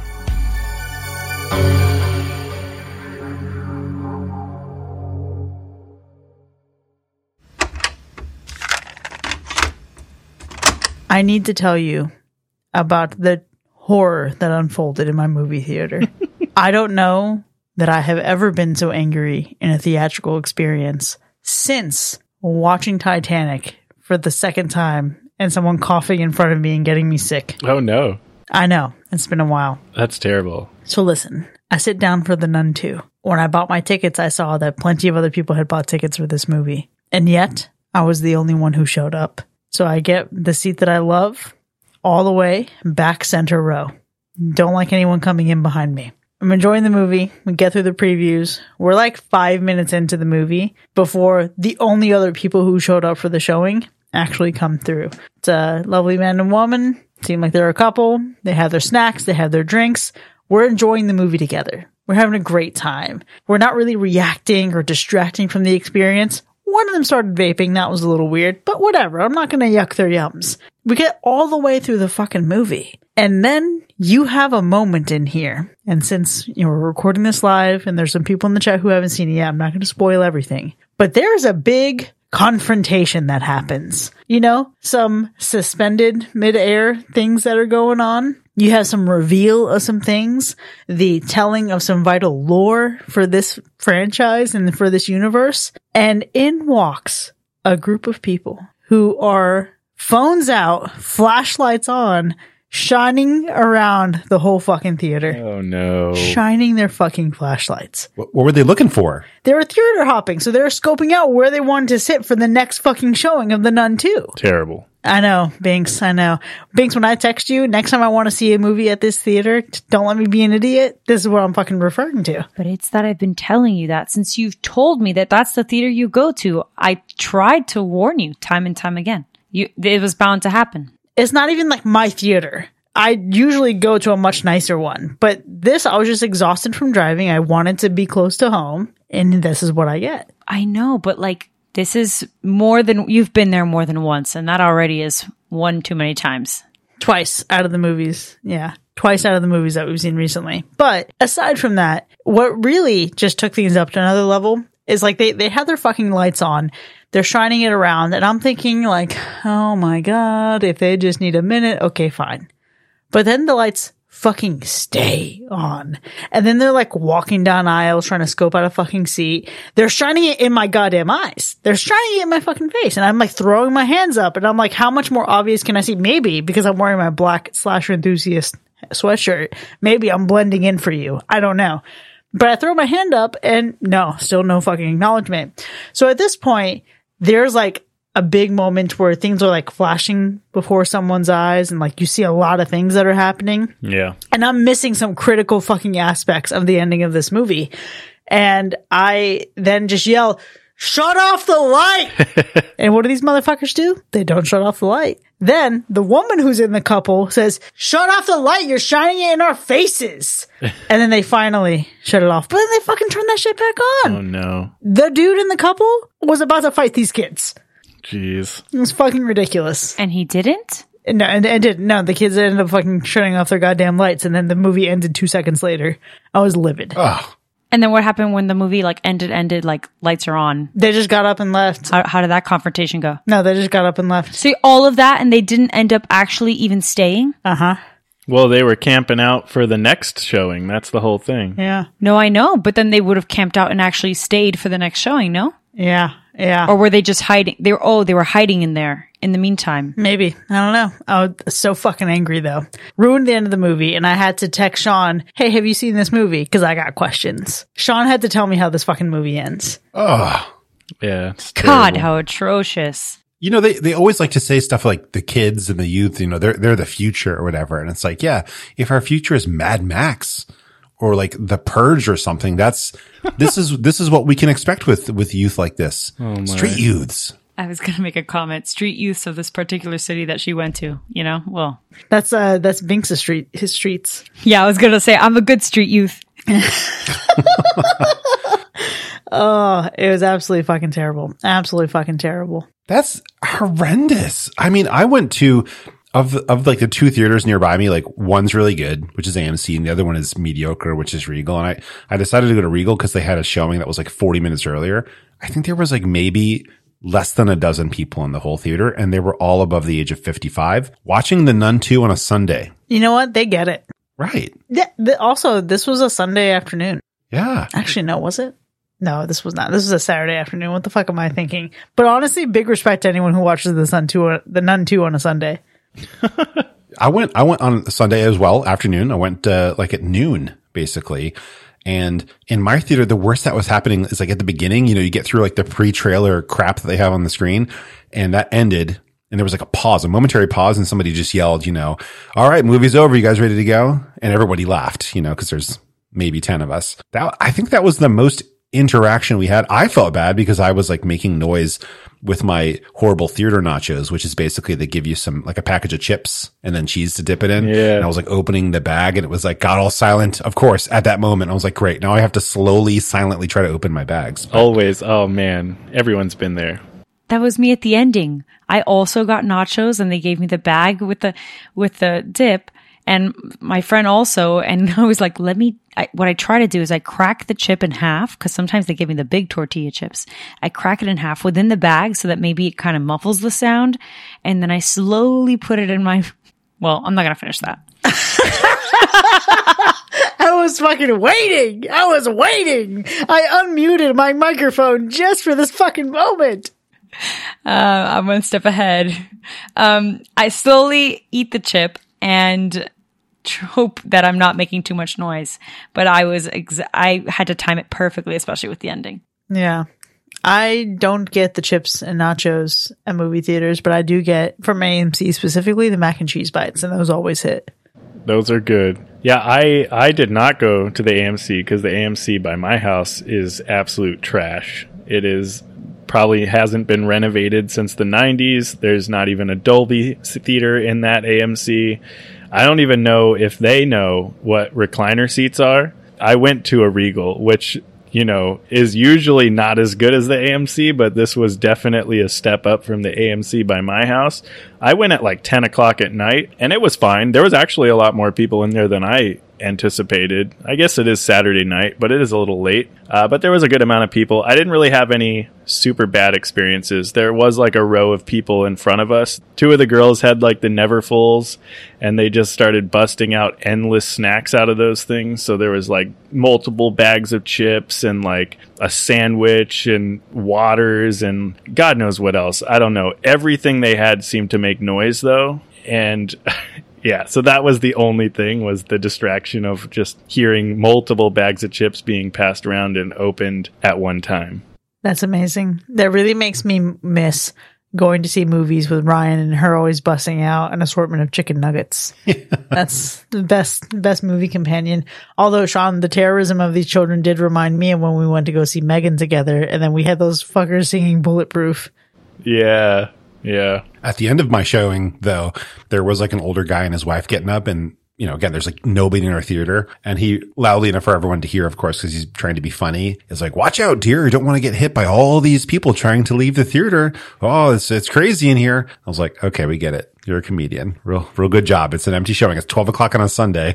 Uh, You know, okay, it was kind of funny in the moment, you know, but not like, I'm not going to laugh. Yeah. Funny. Just kind of like a, yeah, I see you. I see you trying to be funny at 55. I love it. amazing. You know, I, I am bummed though because I, I didn't eat that morning. And so I get to this point and I was like, okay, it's like a two hour movie. Uh, I'm feeling it. I'm feeling the pain, but the only, so I can't eat popcorn. And the only options I had were either a bunch of candy or those nachos. And I was like, theater nachos, horrible decision, but I'm really hungry. And I ate it and I regretted it. It was not a, it was not a great choice, but man, do I wish I could eat popcorn again. Man, Dang. okay, I want to hear everyone's top three theater foods.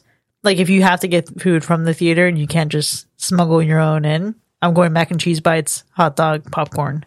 Mine is hot dog. Not is nachos a part of that or no? Yeah, whatever you would find on the theater menu. Okay, hot dog, popcorn, nachos. Yeah, popcorn for sure. I would, I do, if I'm at AMC for sure, the mac and cheese bites. I think you introduced me to the mac and cheese bites because I don't think I had ever had them before, Chris. Hell yeah, I did. And then every time I go there, it seems like a great choice. So probably popcorn, mac and cheese bites. And for me, I don't know if it counts, but an icy. Oh, Ooh. if it counts, I have to redo my stuff. Yeah, the icy just hits. It hits. For me, it used to be the largest popcorn I could possibly purchase. And then halfway through the movie, I would want another and then be like, no, I can't do that. That's not a good time. But now I can't have that. Candy wise, though, I feel like, you know, any type of like malt candy, like Whoppers, that's usually a really good time. I haven't bought candy at the theater in a while, but I feel like other good theater candies are, you know, Milk Duds, um, Twizzlers or Red Vines, depending on which theater you're in and what they have available to them. Um, it's just that they're like $10 for a pack of like three and a half, you know, so it's kind of a ripoff. Yeah, I just smuggle candy in at this point. It's just, it's crazy. Although I do feel bad because that's pretty much how they make most of their money. So Yeah, this is why theaters are dying, Sean. No problem. I'm slowly killing the theater. Smuggling in my candy. I'm sorry though. I'm, I'm I'm realizing though, Mac, you you said Whoppers and Milk Duds. Like those sound like some old ass candies, bro. Yeah, those are fantastic candies though. I love Whoppers. I don't know. Milk Duds? Yeah, they're so good. Whoppers, okay, maybe. My mom loves Whoppers. Sometimes I'll have them in the fall, maybe, but it's like it has a distinct aftertaste that I find a little bit weird. I know this is coming from me, the person who barely even fucking likes candy to begin with, but I feel like if I were to rank candies at a movie theater, Milk Duds wouldn't even be in the conversation. Hmm. But they're the perfect like snacking candy. Anything like that, like I don't know, was it Mike and Ike's? You know that kind of a thing. What is a Milk Dud? It's like caramel coated with chocolate. It's very, it, but see, I like the taste of Milk Duds, but they always get stuck in my teeth. Yeah, raisinets another good option. Ugh. Raisinets is my go-to. Raisinets, yeah, I haven't had those in a long time. chocolate. I have bags in my fridge, and I just take them. Everybody knows I'm a chocolate raisin girly. You have bags of Raisinets in your fridge? Yes, literally the red, like the the red bag, and then I have the yellow in the box. Options, whatever I can fit in my purse, depending on the go. Usually, I mix M and M's with my popcorn, and then I can get raisinets on the side. But if I don't want to do an M and m mixed in with the popcorn, I'll just do chocolate raisin. I've never done the mixed popcorn thing, but I've seen people do it and I always want to try it, but I never I feel like I'm so my wife I don't think would do it and I don't know I don't know anybody I've watched a movie with that wants to try that out. You know what I mean? Oh man, that's how my mom. That's how I was raised. Mix it in. Although you have to be careful because if the popcorn is too hot, then the M and M's are going to melt. So usually you just want to kind of like sprinkle them a little bit on the top so you can grab it in the same scoop. You know. Um, the chocolate raisins though, I don't put in. I don't mix it in with my popcorn because that's hella gonna melt and nastiness all over. But yeah, that's the that's the combo. See, let me tell you why Whoppers are great though, because you can, you can basically just sit there with a Whopper in your mouth. And eventually when you get to the center, cause it's, you know, that it's not like a, I don't know, it's not, it's not a hard center, right? And so you can saturate it with sa- saliva while you're eating it. And then it just dissolves and that's beautiful. Nothing like saturated saliva malt balls. In practice, I understand that this is what people do. Like you let something dissolve in your mouth, but to sit here and say saturated with saliva, what the fuck, man? like what the fuck? And and and it's on brand, right? But it sounds like something that um from The Fly, like literally like him explaining how the hell he eats things. That that fucking gift that I'm haunted by that Binx put in our Notion card of him just like acid refluxing all over the fucking all over the shit. Yeah, that is exactly what that is. Saturating with saliva. And the best part is that for like a hot second there, right when you first said Whopper, I definitely thought you meant Burger King. And then I really didn't. And then I really had no idea what the hell you were talking. I mean, like now I obviously know it's a candy. Couldn't even tell you what it looked like. This is a little chocolate ball. Mm-hmm. Malt balls. No, obvious. I know that now, but imagine if I thought it was still a Burger King burger. You know what I'm saying? And then he's like saturating it with his saliva. Oh, Rob, stop. That's gross. That's disgusting. Listen, okay. I don't know about any of that shit. Did M&M's, were they the ones that had the, the tagline, melt in your mouth, not in your hands? Yeah. Yeah. Yeah. Wow, I haven't heard that since Yep. the early 2000s. Yeah. I feel like some rapper put that in one of his songs. Is it 50 Cent and Magic Stick? Is that what it was? Prob yeah, probably. That sounds about right. Yeah, I'm not sure. If you're right, that's absolutely insane that you remember that.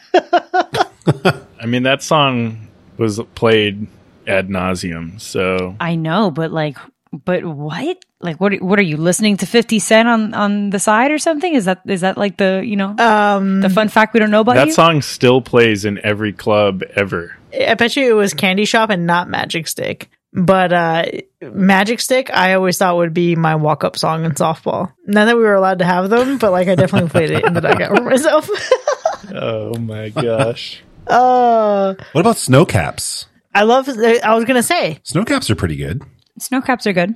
yeah, m- uh, Sno-Caps are like if I have to have any kind of candy in a movie theater, Sno-Caps are the way to go. I am realizing now it definitely is Candy Shop, not Magic Stick. Close yeah. enough. Oh, Good and Plenty. Good and Plenty, another great choice, especially if you're a Mike and Ike's fan. You guys, you guys are naming candies that like make you guys seem like you're 90 years old, though. Let's call it for what it is. but they're just good candy. I them, I'm not saying that. they're- Yeah, I'm not saying that they're bad, but like, what is happening, dude? I, I haven't even heard like Twix or like fucking Snickers or something. You know, like the youth. yeah, because you could have one. You could have one. Sni- you can't have like eight Snickers bars. You'll you'll feel horrible. The thing is, is you got to get candies that are like little pieces that you can eat. No, you don't want a giant candy bar in the movie theater. I'm the one that brought up M and M's, Skittles. What's happening here? M and M's, I'm down with. Give me a bag of peanut M and M's, and I'm good to go.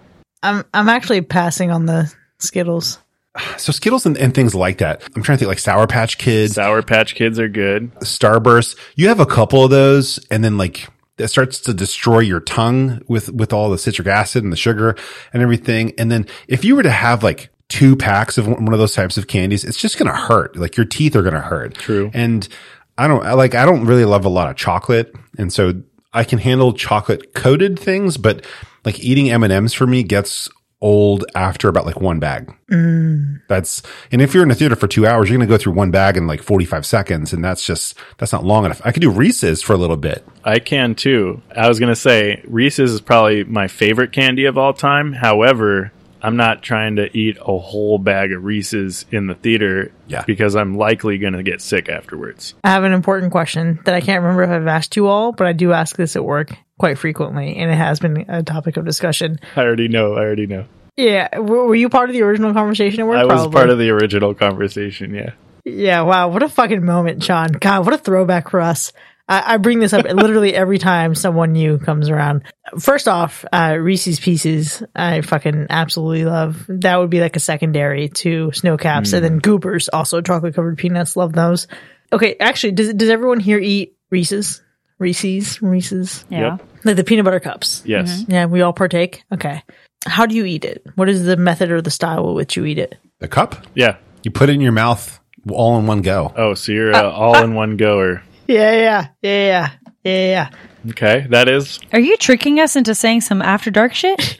I swear to God, I'm not. no. There's literally like 50 ways to Okay. eat a Reese's cup. Here's the thing. How? There is a support article that details all the methods by which you can eat a Reese's. The one and done is Max method. That's usually how I do it. Or sometimes if I'm feeling a little slow to the slow to the draw, a two bite shuffle, which is just by eating it in two bites. But then there's one that I don't fucking understand how anyone can do, but I someone that I love very dearly does this. You it's called the hanging chad where you take the peanut butter cup you put your thumb through the bottom so that all you have is like the peanut butter and the chocolate. Uh, then you eat that and then you eat the ring. Wait. Then you have another one where it's like you are just eating the crunchy bits on the side. That's called stripping the gear. yeah. Does anybody do the one and done? But then I, I don't even know how to describe this. So you put you put the whole peanut butter cup in your mouth and then you punch the center out with your tongue. Uh, is there a name for that? Because With your tongue? yeah, you know, you just With your tongue? yeah, you just tongue punch the You Reese's. it. That's it. It's the tongue punch. Oh.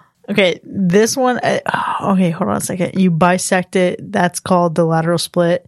Uh, okay, ooey gooey. Someone someone took the time to name all of these methods. What is what is happening in America? I mean, there were there were legitimate Reese's cup commercials that went over a few of these methods as they advertised the candy. I missed that. I- I missed that entirely. It was in the late '90s, early 2000s, somewhere in that time, somewhere in that time range. You're and you're gonna look me dead in the eye and tell me that you know someone that puts their thumb dead center in the middle of a fucking Reese's cup. To the point where I make him demonstrate it at work. Yes. You had him demonst- demonstrate. He continues to demonstrate. Every every few It's- months uh, it comes back up and I buy him a Reese's from the vending machine. We split it. I do a one I do a one and done and he does the hanging chad. It, why is it called? First of all, I'm concerned that it's called a hanging chad. Okay, Okay, it's called the hanging chad because you know like the voting like famously the 2000 whatever fucking election it was all like lost down to a hanging chad. It's like where they used to have to punch the hole, but it's like the hole doesn't get punched all the way so something dangling out. Okay. Anyway, that's why because you punched. there's, there's no There's no good way to do this without seeming really wildly inappropriate with my hands. Uh, correct. Well, How do you not remember hanging chads? you know what? Oh Lord, the hanging Chad. It's the oh my god, the chat right now. Does Chad mean mean peen? Quite frankly, that's where I'm at. no, it doesn't. I swear to God. Hanging Chad. Hold on. Uh, hanging Chad are attached to the ballot at only one corner. Swinging to the ballot at two. Why, Okay, this seems like a complicated fucking explanation of what a hanging Chad is. I is. can't let it go. I can't let it go. But there's so there's both. So basically, the chad is the piece of a punch card that gets punched, right? And so you can have a hanging chad, a swinging chad, a tri chad, a pregnant, or a dimpled chad. Okay, you, you could have stopped before pregnant. I don't like I don't like any I don't like any of these variations of Chads. First of all, the name alone. Okay? Let's start there. Second, swinging what did what did you even say? Did you say pregnant Chad? Or, or a dimpled chad. What would that even mean? Would it mean that the circle in the Reese's gets put back, like you punch it out and then you put it back into the friggin' cup? We're, we're talking about voting right now. This is where the chad reference. Oh, got it. Sorry.